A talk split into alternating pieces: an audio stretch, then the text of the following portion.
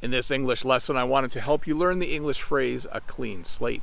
When you start something with a clean slate, it means it's brand new and no one's aware of you or the mistakes you've made in the past. Let's say you have a job and you quit. When you start your new job, you would start with a clean slate. No one at the new job knows that you've made mistakes in the past. I know you guys haven't made mistakes, but you would start with a clean slate. No one would know any of the problems or things that you've done wrong in the past. I actually get to do this every semester. So, twice a year, I get to start my classes with a clean slate because our semesters are about four and a half months long, um, close to five months long. Uh, at the end, the students leave and I get new students and I start with a clean slate. Um, so, I'm looking forward to that in a couple weeks to start with a clean slate.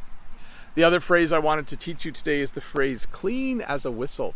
So at our school, we have a janitor. We also call that person a custodian, and their job is to clean the school. Right now, my classroom is clean as a whistle.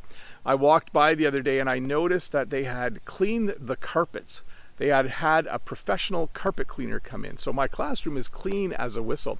I don't have any video to show you. I'll, I'll be at school next week and I'll maybe do a lesson there.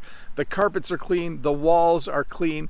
Um, there's actually not even any desks in the room, so it just looks very uh, empty and definitely clean as a whistle. So this simply means that something is as clean as it possibly can be. I don't know why it's clean as a whistle. I don't know the origin of the phrase.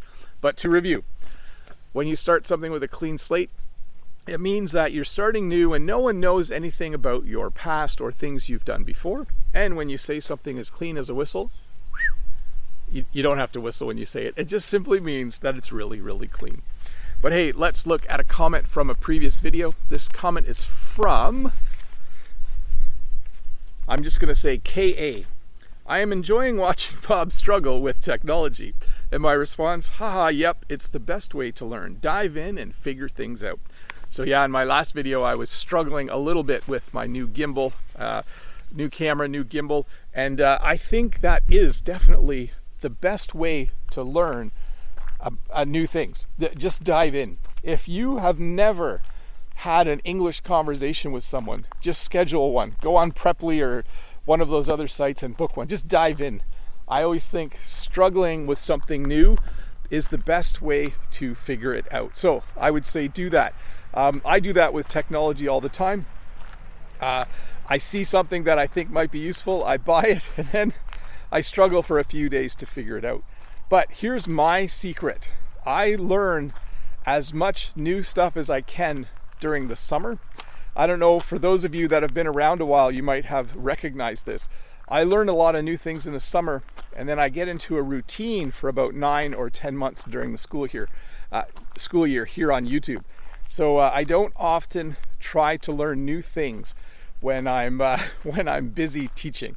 Then it's just routine. I try to do the same thing uh, every day. Uh, let me see my time here. Oh, I got like 30 seconds left. Awesome. Hey, I have never seen it so lush here. I've talked a lot about the rain and I've talked about it in a negative way, but it also has positive results. Uh, this tree here isn't doing well though. Maybe it was too wet. But behind me, I have never seen this many leaves on our trees. It's kind of cool. I think fall will be beautiful this year because of all the rain we had and how happy most of the trees are, uh, except this little one. Anyways, thanks for watching. See you in a few days with another short English lesson. Bye. Hi, Bob the Canadian here. Thank you for listening to this English podcast lesson. If you would like to support me, in the work that I do as an online English teacher, please visit patreon.com slash Bob the Canadian.